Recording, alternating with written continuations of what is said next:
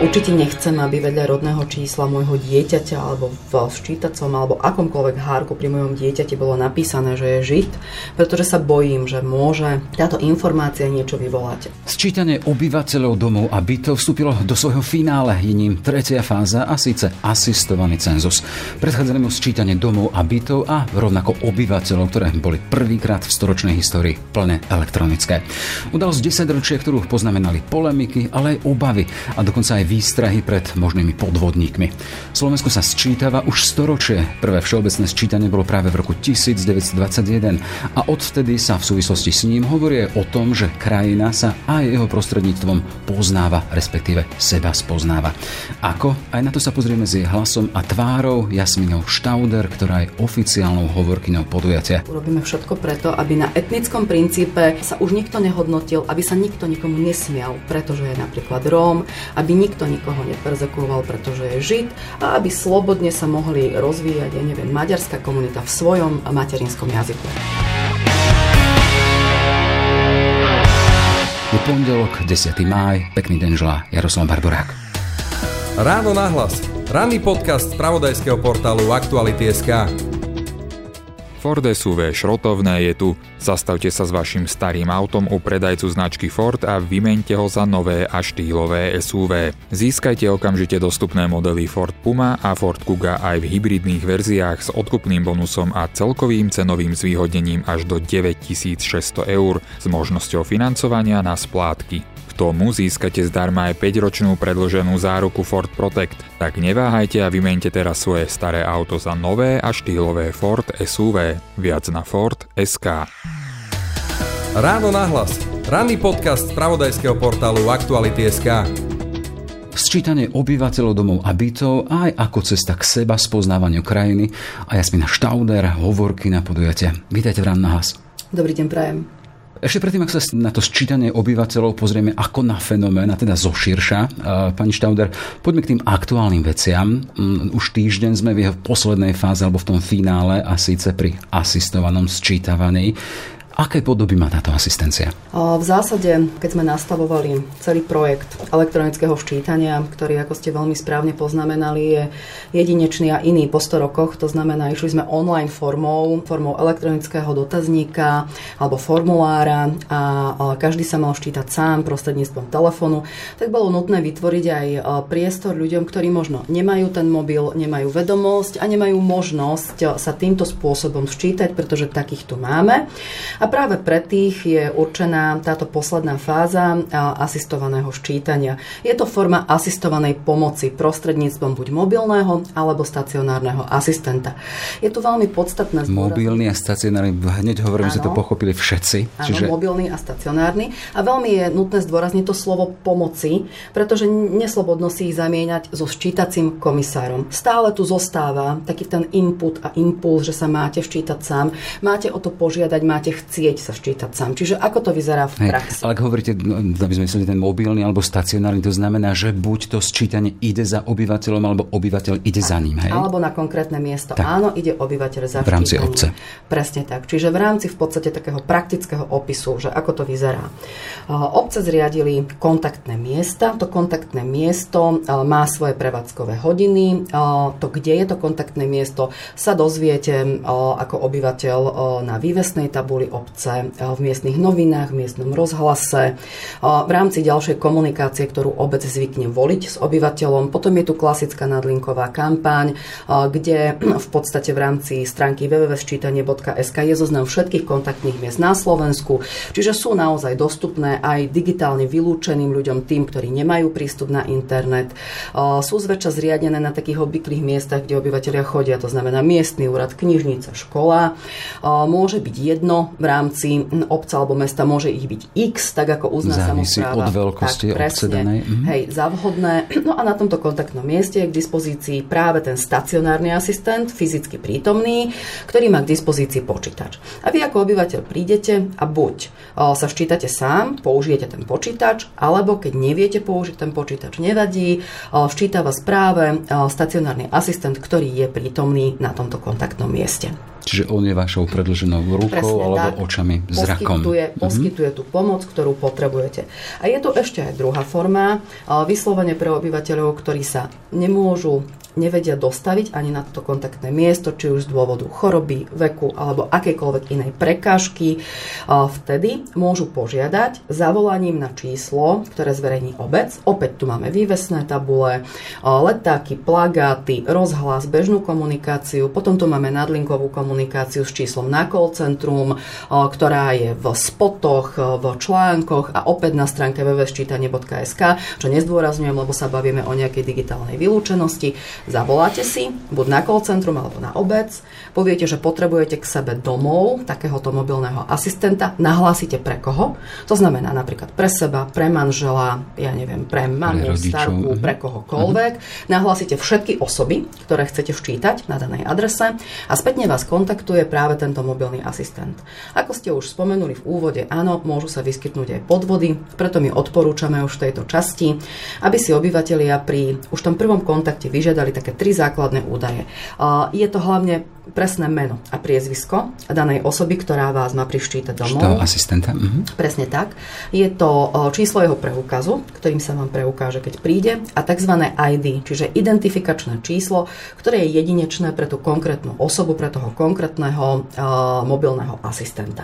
No a potom, keď k vám príde tento človek domov, tak si skontrolujete na preukaze, že skutočne uh, tieto uh, údaje sedia a môžete ho vpustiť do bytu, aby vás ščítal.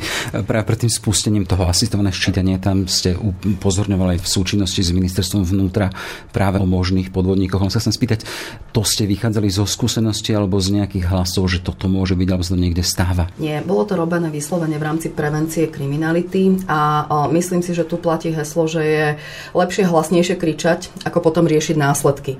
Čiže pokiaľ tí obyvateľia vedia, keďže je to nová forma, ako to bude prebiehať, vedia, čomu sa majú vyhnúť. Uh-huh. A práve bohužiaľ starší obyvateľia, hlavne vo väčších mestách, ako je napríklad Bratislava, Košice, kde je väčšia anonimita, sú viac citliví na podobné správanie. A práve táto skupina obyvateľov si pamätá ešte tých ščítacích komisárov, ktorí chodili a zvonili domov k domu.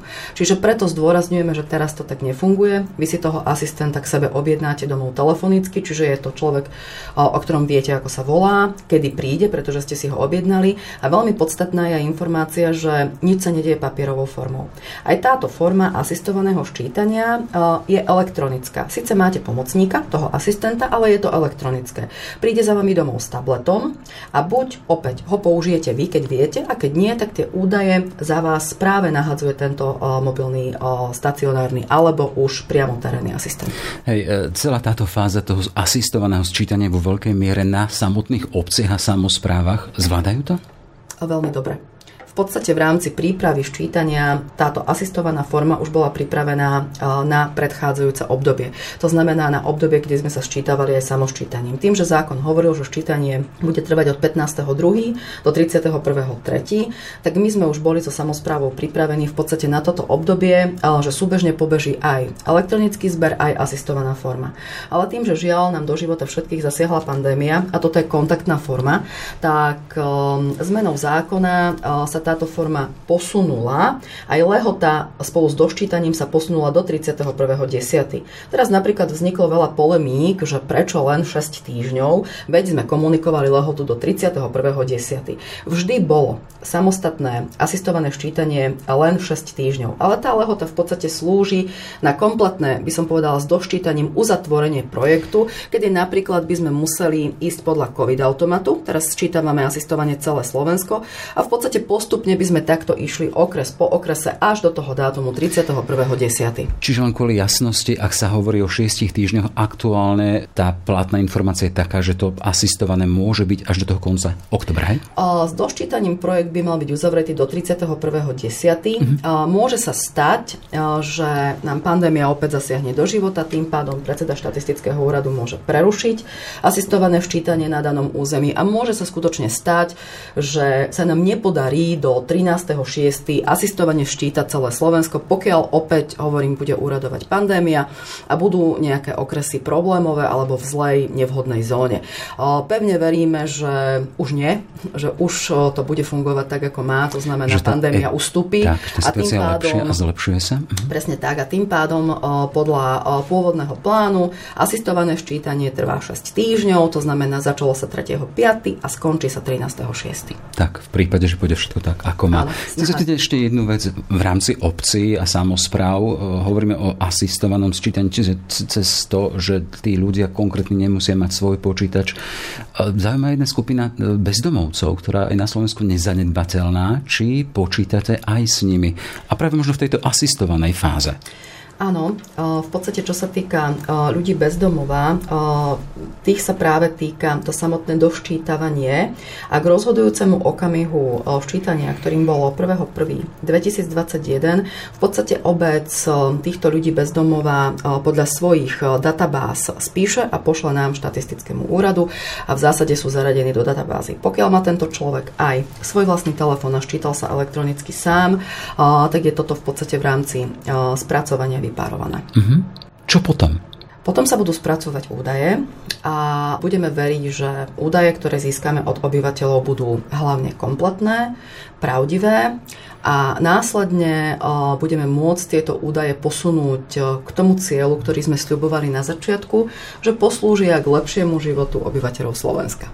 Dúfajme. E, už v tom úvode sme avizovali, že to sčítanie obyvateľov a domov a bytov 2021 sa pozrieme aj ako na fenomén a ako na formu akéhosi seba poznávania, ktoré absolvuje krajina. E, jedným z tých momentov, keď som si to uvedomil ja sám, bol rozhovor s vami, kedy si v začiatkoch celého projektu, kde ste vy upozornili na fakt, že stále tu máme skupiny, ktoré sa boja prihlásiť k svojej národnosti, pričom vy si to vtedy označili rovno za zlíhanie štátu a spoločnosti. A druhým potom tým momentom také uvedomenia pre mňa bolo to samotné obsahové zloženie z, čítač, z mhm. čítacích formulárov a harkov, z ktorého sa dozvieme veľa vecí, ale aj také citlivé informácie, ako napríklad o formách spolužitia ľudí, vzdelanostnej štruktúre či náboženskej príslušnosti, alebo aj na fakt, kde ľudia vôbec žijú. Aj aktuálne v tej pandemickej dobe, či doma, alebo v, nejakej, v nejakom inom prechodnom bydlisku. Poďme teraz, keď chceme hovoriť o tom fenoméne, k tým skupinám, ktoré podľa vás aj dnes sa boja prihlásiť svojej národnosti. Vy máte takú skúsenosť, alebo ste niekde odpozorovali, alebo je to už skúsenosť aj aktuálneho sčítania obyvateľov? Ja si myslím, že o O tých animozitách hovoria aj čísla z roku 2011, kedy sa nám k rómskej národnosti prihlásilo len 105 tisíc obyvateľov. Vieme aj z rómskeho atlasu, že Rómov máme na Slovensku viac, o mnoho viac.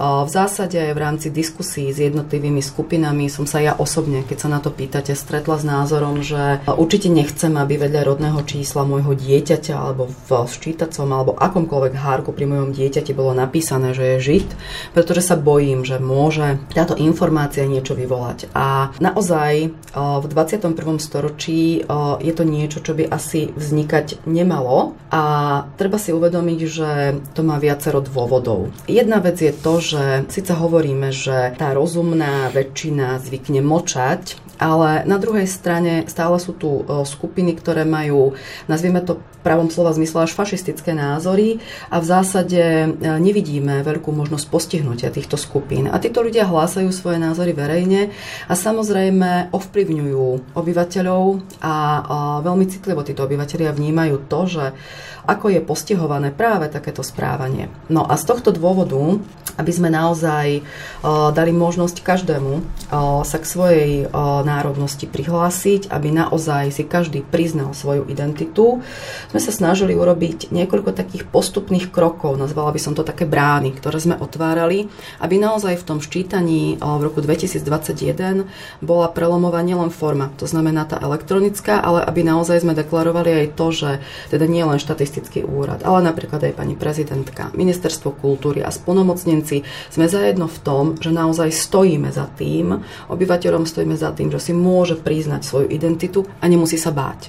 Mhm. Lebo jedna vec je technické chránenie údajov, ktoré samozrejme je na vysokej úrovni vďaka bezpečnostnému projektu, ale druhé je práve takéto ľudsko-politické hľadisko, kde práve predstavitelia štátu niekde musia prejaviť svoj názor a povedať, že áno, stojíme za vami, prejavte si to, čo potrebujete, prihláste sa k svojej identite, nebojte sa, pretože sme tu pre vás a naozaj urobíme všetko preto, aby na etnickom princípe sa už nikto nehodnotil, aby sa nikto nikomu nesmial, pretože je napríklad Róm, aby nikto nikoho neperzekuoval, pretože je Žid a aby slobodne sa mohli rozvíjať, ja neviem, maďarská komunita v svojom materinskom jazyku. Tá etnická pestrosť jednej krajiny to je len plus daného územia. Ale chcem sa spýtať a zastaviť pri tom teda, aby sa nemusel báť za to, čo tam napísal. Vy ste hovorili tá prípad, teda, že moje dieťa je Žid a má to príjmene. Technicky to predsa len hovoríme o tom, teda, že to má byť anonymizované. Uh, áno, máte Čiže pravdu. je možné sa dostať e, k tomu, teda, čo som tam napísal? Nie. Je ako Jaroslav Barborák uh, s mojimi ďalšími nie. údajmi? Technicky nie, ale tu sa práve bavíme o tých dvoch rovinách, ktoré som spomenula. Jedna vec je to technické chránenie údajov. Údaje sú anonymizované, áno, predtým uh, v rámci formulárov ste si zapísali svoje údaje, podpísali ste si papierový formulár. To hovoríme o te- áno, predchádzajúcich od roku 2011, áno. napríklad uh-huh. o mhm. predchádzajúcich ščítaniach, áno. Teraz v momente, ako náhle údaje natečú, tak sa Jaroslav Barborák odstrihne a zostane len muž v danom veku, ktorý odpovedal tým a tým spôsobom. To znamená, nevieme, že ste to vy. Áno, máte pravdu, ale práve preto... A je... ak hovoríte vy teda, aby sa moje dieťa nemuselo báť, že tam má uvedené žid? No práve to je tá animozita, ktorá je skľúčujúca aj pri tom, že tie údaje týmto spôsobom chránime. Práve to je tá animozita, ktorú treba odstraňovať verejnou diskusiou a spoločným deklarovaním, že toto všetko môžete, pretože predstavitelia štátu a štát stojí za vami a vaše údaje, aj váš názor je chránený. Mm-hmm. A na to vieme aj špeciálna kampaň, existuje dokument, kde sa vyjadrí napríklad samotná prezidentka, kde hovorí Áno. o tom teda, že tá pestrosť e, národnostná je plusom. Áno, a to sú práve tie brány, o ktorých sme hovorili v rámci tej celkovej kampane. V podstate my sme začali e, s tou podporou už pri samotnom nastavení projektu a usmerňovaní toho, že kto môže, kto nemôže byť asistentom ščítania. Zákon hovorí o takých tých základných e, bodoch, ktorými je to, že musíte mať stredné vzdelanie, byť beztrestný, mať viac ako 18 rokov a tak ďalej. A štatistický úrad k tomu metodickým usmernením dodal, že na zmiešaných územiach je potrebné, aby tento človek ovládal jazyk národnostnej menšiny v rámci marginalizovaných rómskych komunít. Je dobré, aby to bol človek, ktorý je vyberaný napríklad z radou rómskych hliadok alebo z radou terénnych sociálnych pracovníkov, aby tam bola aby tá ho dôvera, komunita poznala napríklad. Presne tak, aby ho komunita poznala. Čiže to bol taký, v podstate by som povedala, možno už základ, pretože keď vám ten človek má pomáhať, a vy máte zapisovať jeho údaje alebo zadávať do systému, aby som bola presnejšia, tak samozrejme musíte mu dôverovať a o mnoho lepšie sa vám to bude realizovať v jazyku, ktorý je vám blízky a s človekom, ktorý v zásade je pre vás niekto, kto má tú dôveru.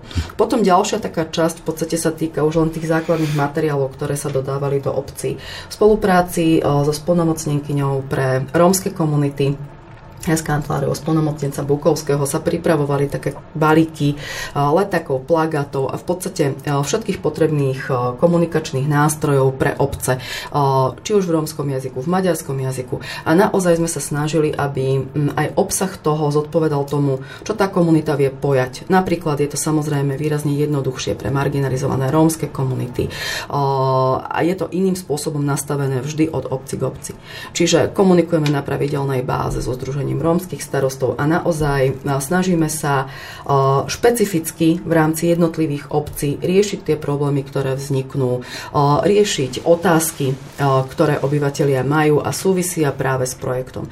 No a tretia, taká tá úplná nadstavba toho všetkého, čo ste tu už spomenuli, je dokument, ktorý v podstate vznikol v spolupráci aj s pani prezidentkou, s štátnou tajomničkou Ministerstva kultúry pani Kumanovou, ktorá je mimochodom hrdá Rómka. Vznikol v spolupráci s pani Bučkovou, ktorá je spolnomocnenkyňa pre rómske komunity, s pánom Bukovským, ktorý je spolnomocnencom pre, pre národnostné menšiny.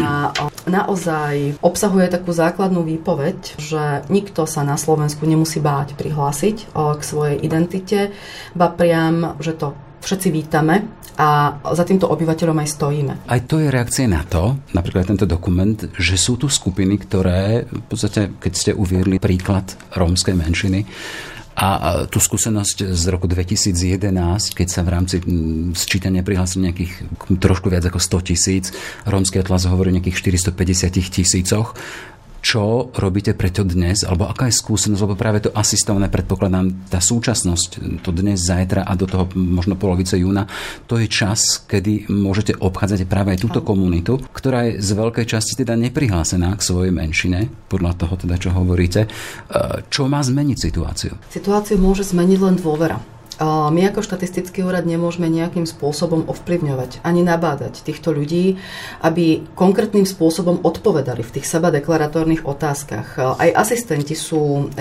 tak usmernení, že môžu radiť len do úrovne vysvetliviek, ktoré sú vo formulári, ale práve táto kampaň a prejavenie dôvery a podpora, či už od pani prezidentky, alebo od splnomocnencov, alebo od ministerstva kultúry, má byť takou deklaráciou, že dnes nastal ten čas, kedy sa k svojej identite prihlásiť môžete. Stále sa bavíme o tom, že je to čisto na báze dobrovoľnosti. My samozrejme urobíme maximum. Keď hovoríte báze dobrovoľnosti, to teda prihlásiť sa k národnosti Isté. či vierovýznaniu, ale samotné sčítanie obyvateľstva, to je povinnosť človeka, hej? Sčítať Áno, samotné sčítanie je povinné, ale to, o čom diskutujeme, sú tzv. seba deklaratórne otázky, čiže vy deklarujete, či ste Róm, Žid, Slovák, alebo ktokoľvek iný, vy deklarujete eh, svoje náboženské vyznanie, vy deklarujete svoj materinský jazyk. Čiže sú to práve otázky, kde sa rozhodujete sám, čo uvediete a práve preto je potrebné, aby eh, ste mohol zvážiť všetky možnosti a dospieť k záveru, že sa môžete rozhodnúť slobodne, že napríklad sa vám nikto nebude smiať, pokiaľ uvediete, že ste Róm, že naozaj, ako zvykne hovoriť pani splnomocnenkyňa Bučková, tá motivácia prihlásiť sa, prihlásiť sa k tomu rómstvu tam bude. A to, čo my vytvárame, je práve motivácia a nazvem to možno pateticky ovzdušie dôvery, pretože naozaj sme sa snažili spojiť viacero osobností, ktoré na Slovensku fungujú a majú váhu a hlas, aby naozaj všetci vyjadrili to, že keď sa prihlásite k svojej národnosti, je to v poriadku a bude to len a len pre rozvoj vás a tých, ktorí sa k nej hlásia tiež. E, v prípade tej rómskej menšiny, tam ešte ten zaujímavý ten moment, teda, že veľa z nich sú aj ľudia, ktorí sa hlásia k maďarskej menšine. Ako to môžu riešiť v takom prípade? Som Róm, ktorý žijem na území, kde žijú väčšinoví Maďari, a hovorím maďarsky, v tejto chvíli e, máme e, viacnásobne položenú otázku o národnosti, kde si e, v prvej časti uvádzate, aké ste národnosti a v druhej časti si môžete uviesť ďalšiu národnosť. Čiže je možné prihlásiť sa k obidvom, k akýmkoľvek obidvom. Uh-huh. Tá ďalšia národnosť, to je v zmysle toho, či mám nejakú afinitu, či nejak v podstate v rámci rodiny, rodič, starý rodič. Áno, zväčša motivácia býva presne to, že vás motivuje podpora kultúry. Napríklad u mňa to bolo, ja neviem, stará mama, ktorá je z Českej republiky, čiže áno, vždy som pozerala rozprávky v češtine, mám rada český jazyk, tak áno, uvádzam si aj českú národnosť, pretože mi to príde tak takýmto spôsobom správne. Mám pocit, že podporím aj túto kultúru v rámci krajiny, v ktorej žijem. Ako sa to potom vyhodnocuje, keď človek uvedie dve takéto národnosti? Som Slovák a mám potom aj to teda, že napríklad vo vašom prípade tá česká národnosť. Ak sa to vyhodnocuje? Štati... To si bude potom pripočítavať aj česká menšina? Tu, nie, na štatistickom no. úrade vyhodnocujeme matematicky. To je to, čo sa nás v zásade stále pýtate aj vy, že či je pre nás vhodná jedna, dve alebo tri. Pre nás je vhodná každá... Bola veľká polemika na začiatku, lebo bol poslanec Dimeši, ktorý to chcel stiahnuť iba na jednu národnosť. Áno, pre nás je vhodná každá otázka, ktorá je položená jasne a obyvateľ na ňu poskytuje odpoveď. Tuto treba rozlišovať odbornú štátnu správu, ktorú vie štatistický úrad krát a my vyhodnocujeme odpovede na otázku prvú a na otázku druhú. No a potom je tu veľká možnosť na diskusiu práve napríklad u zákonodárcov, čo s týmito odpovediami ďalej, keď ich vyhodnotíme a keď tie čísla dostaneme na stôl. Ale čo sa týka štatistického úradu, tak e, naozaj pre nás je podstatné číslo, ktoré potom posúvame ďalej. A už je na rozhodnutí politík, akým spôsobom to číslo spracujú. Mm-hmm. Čiže sme teraz v tej kapitolke národnosť, hovoríme o tom teda, že aj to sčítanie aktuálneho obyvateľstva je takým nástrojom na seba spoznávanie krajiny a vy tu hovoríte o tom teda, že to je aj boj s tým, že ľudia sa boj s bojom, že ľudia sa boja niekedy vyjadriť svoju národnosť. Poďme k tomu avizovanému e, obsahu formulárov, ktorých som našiel tiež zaujímavé veci.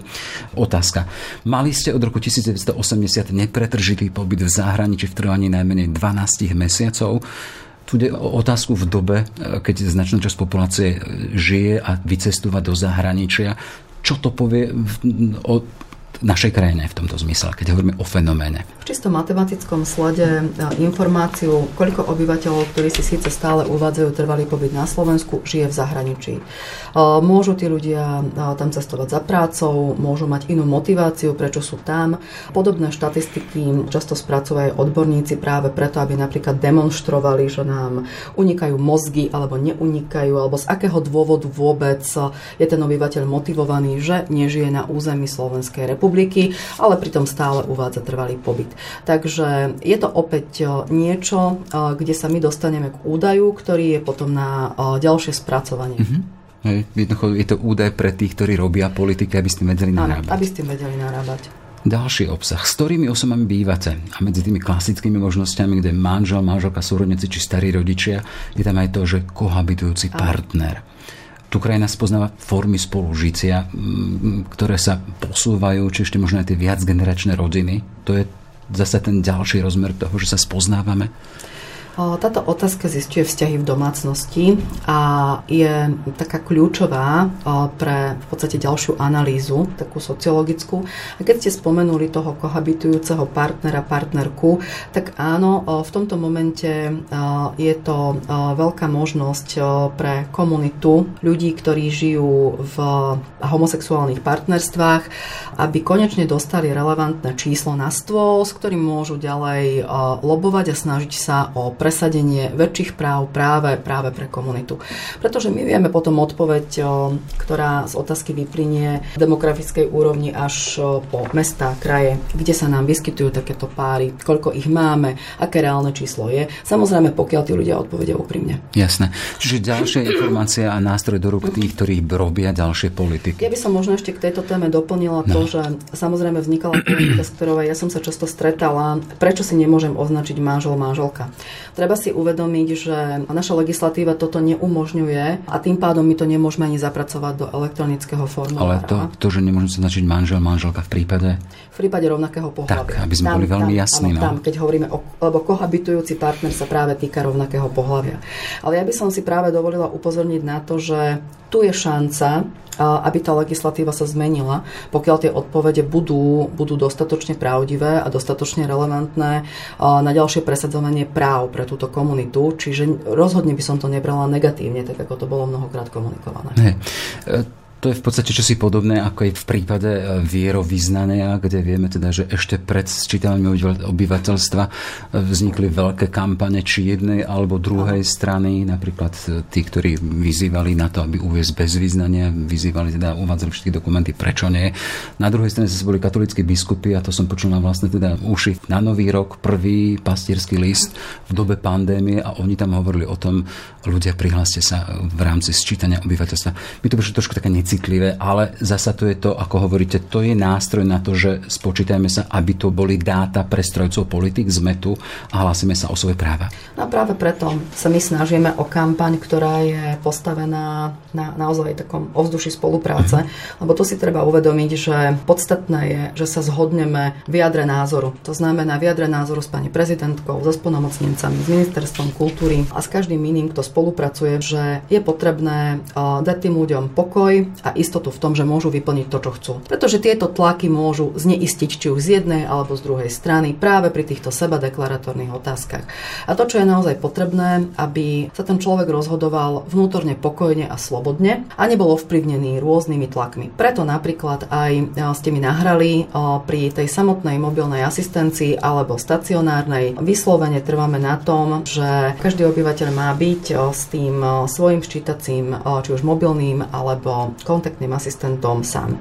To znamená, že uvádza údaje, čiže nikto ho nemá pritom sledovať, počúvať, pretože uvádza svoje osobné údaje a nemá byť nejakým spôsobom ovplyvňovaný. Čiže aby výsledok a obsah toho sčítania obyvateľstva prejavovalo a odrážalo realitu. Tak, lebo stretli sme sa s potrebami rôznych mimovládnych organizácií istou formou dozorovať práve, práve toto asistované ščítanie, ale my zdôrazňujeme, že... To boli snahy, hej? Áno, stretli snahy. sme sa so snahami. Stretli mhm. sme sa so snahami. Je to protizákonné a každý obyvateľ môže uvádzať svoje údaje len asistentovi, ktorý prešiel všetkým. A to boli snahy už v realite, teda v teréne, alebo to boli deklarované snahy? Boli to len deklarované snahy. Mm-hmm. Čiže stále sa bavíme o tom, že je lepšie trikrát predtým upozorniť, ako potom riešiť situáciu. To je ako keď ste sa pýtali na kriminalitu. Čiže keď hovoríme o tom seba spoznávaní krajiny, seba poznaní krajiny aj cez to aktuálne sčítavanie obyvateľstva, z toho, ako sa s touto témou už zaoberáte viac ako rok, možno aj dva, či koľko? Minimálne rok intenzívne. No, e, ako vám to vychádza, že aký obraz o Slovensku vyjde z tohto? Uh, sklamem vás. Prognostický ústav nie sme. Sme štatistický mm-hmm. úrad, takže prognózovať čokoľvek je veľmi náročné, ale môžem zhrnúť len takú tú skúsenosť, ktorú už máme z tých 86%. Určite. Tých, na vysvetlenie tých 86% to je výsledok toho online spočítavania. Pokiaľ je nám rozumne zdôvodnené, prečo sa máme do istého projektu zapojiť, tak sa zapojíme a urobíme to ochotne a dobrovoľne. Tých 86% to je úspech, hej? Ťažko povedať, či je to úspech. Podľa mňa je to dôsledok toho, že na strane štátu ako aplikácia tak projekt fungoval tak, ako mal a tým pádom obyvateľ odpovedal tým, že si splnil svoju povinnosť a včítal sa. Ja si myslím, že takto by to malo fungovať vždy, ale môžeme to nazvať, ale môžeme to nazvať istou formou úspechu nás všetkých, pretože sme sa posunuli k úplne novej forme ščítania. Vieme to porovnať s číslami aj s výsledkom spred tých desiatich rokov, že aká bola účasť na sčítaní obyvateľstva? Uh, Máte to v hlave? Uh, mám to v hlave. v zásade... Uh, Teraz ešte nie sme v závere, sme po tej druhej fáze, ale len na preporovnanie. Ščítanie je vždy vyčerpávajúci tým zisťovaním. To znamená, že je realizované... Teraz sa pýtam na účasť. Uh-huh. A účasť bola, myslím, že 96%. 96 pred, áno, pred čiže, desiatimi rokmi. Uh-huh. Áno, môžem sa percento jedno hore dole míliť, ale áno. Čiže uh, opäť, ale stále tam bol ten fenomén toho štítacieho komisára, ktorý chodil po tých domoch a zvonil. A teraz si treba uvedomiť, že to bolo postavené na čistej dobrovoľnosti. Proste máte aplikáciu, dokonca musíte sám urobiť ten krok, že si ju stiahnete a vyplníte elektronický formulár formulár. Vypovedá to o nás, okrem teda ochoty, sa zúčastniť projektu aj to, že sme digitálne zruční, pretože naozaj 86% obyvateľov bolo schopných nejakým spôsobom tú aplikáciu použiť. A vypovedá to aj o veľkej miere solidarity, pretože samozrejme v tých 86% sú aj starší obyvateľia, ktorým pomáhali mladší príbuzní, ktorí boli s nimi doma. Čiže toto sú také možno základné znaky, ktoré sa dajú odpozorovať. Samozrejme, žiadne dáta spracované v tejto chvíli ešte nemáme, pretože projekt prebieha. No a to, čo je možno ďalším fenoménom, je presne to, k čomu sa stále vrátim, taký ten fenomén tej spolupráce viacerých zložiek. Či už sú to kancelárie splnomocnencov, uh, či už je to pani prezidentka, ministerstvo kultúry, alebo aj samotná slovenská televízia, ktorá teda vysiela dokument a podporuje ščítanie práve tým, že tú informáciu šíri ďalej. A je tam Hej, aj túto vďačnosť tom vyjadriť po svojich linkách štatistického úradu, len teda, aby sme, viete, že neboli v rámci kampane. Ale kľudne ma, kľudne ma môžete, môžete, len teda, môžete, môžete strihnúť, kde potrebujete. Hej. Čiže ale... prídeme k záveru, teda, že e, sčítanie obyvateľstva domov a bytov po linke štatistického úradu, to je v podstate služba tým ďalším zložkám. Budú tam demografi, budú tam odborníci, budú tam politici, ktorí dostanú potom skončení dáta, s ktorými potom budú vedieť dáta, povedať aj to, aké údaje, to Slovensko je. Presne údaje a, a potom je potrebné, aby tie údaje boli skutočne implementované do tých jednotlivých politík. To už bude na nich, len na vás otázka teda, že kedy dostanú tieto údaje, dáta k dispozícii ďalší? Prvé údaje budú k dispozícii už koncom tohto roka. Samozrejme, vys major, ak nám nezasiahne do života pandémia a tak ďalej, nebudeme posúvať asistované ščítanie. A potom sa budú dáta postupne spracovať, to znamená, ďalšie budú začiatkom roku 2022 a v rámci Eurostatu je taký finálny dátum rok 2024. Ale samozrejme, budú sa tie dáta spracovať skôr ako do roku 2024. Pani Štauder, som tu už na začiatku uvádzal, teda, že vy ste dali celom tom projektu e, svoju tvár a svoj hlas. A chcem sa spýtať, čo vám samotnej dal tento projekt, to sčítanie obyvateľstva, to, že ste mohli byť v centrále a o tom teda, že aj to, ako sa to tvorilo, čo vám to dalo vám do osobného profesného života? Myslím si, že základom toho, čo ja vnímam na celom tomto projekte, je naozaj možnosť posunúť sa ľudsky vo vnímaní tých jednotlivých odtieňov, ktoré v tej spoločnosti máme. Či už sú to páry rovnakého pohľavia, či už je to národnosť, náboženské význanie. Všetky tieto súbory vecí som riešila ešte ako novinárka a vždy som mala pocit, že ich treba podporiť a nejakým spôsobom demokraticky vyzdvihnúť, aby tá farebnosť toho Slovenska bola viditeľná. A mám pocit, že práve vďaka tejto novej forme aj spoluprácam, ktoré sme nadviazali, je toto to, čo sa snáď aspoň v nejakej časti podarí. Čiže máte nádej, že to Slovensko bude aj pestrejšie, čo týka ano, či národnosti. A hlavne by som povedala možno, že sa budeme viac tolerovať v rámci týchto jednotlivých rozdielov, ktoré medzi nami sú. Toľko teda Jasmína Štauder, hovorkyňa sčítania obyvateľov domov a bytov 2021. Všetko dobré, nech sa vám darí. Ďakujem veľmi pekne. Ráno nahlas. Ranný podcast z pravodajského portálu Aktuality.sk. Sme v závere. Ešte pekný deň želá Jaroslav Barborák. Všetky podcasty z pravodajského portálu Aktuality.sk nájdete na Spotify a v ďalších podcastových aplikáciách.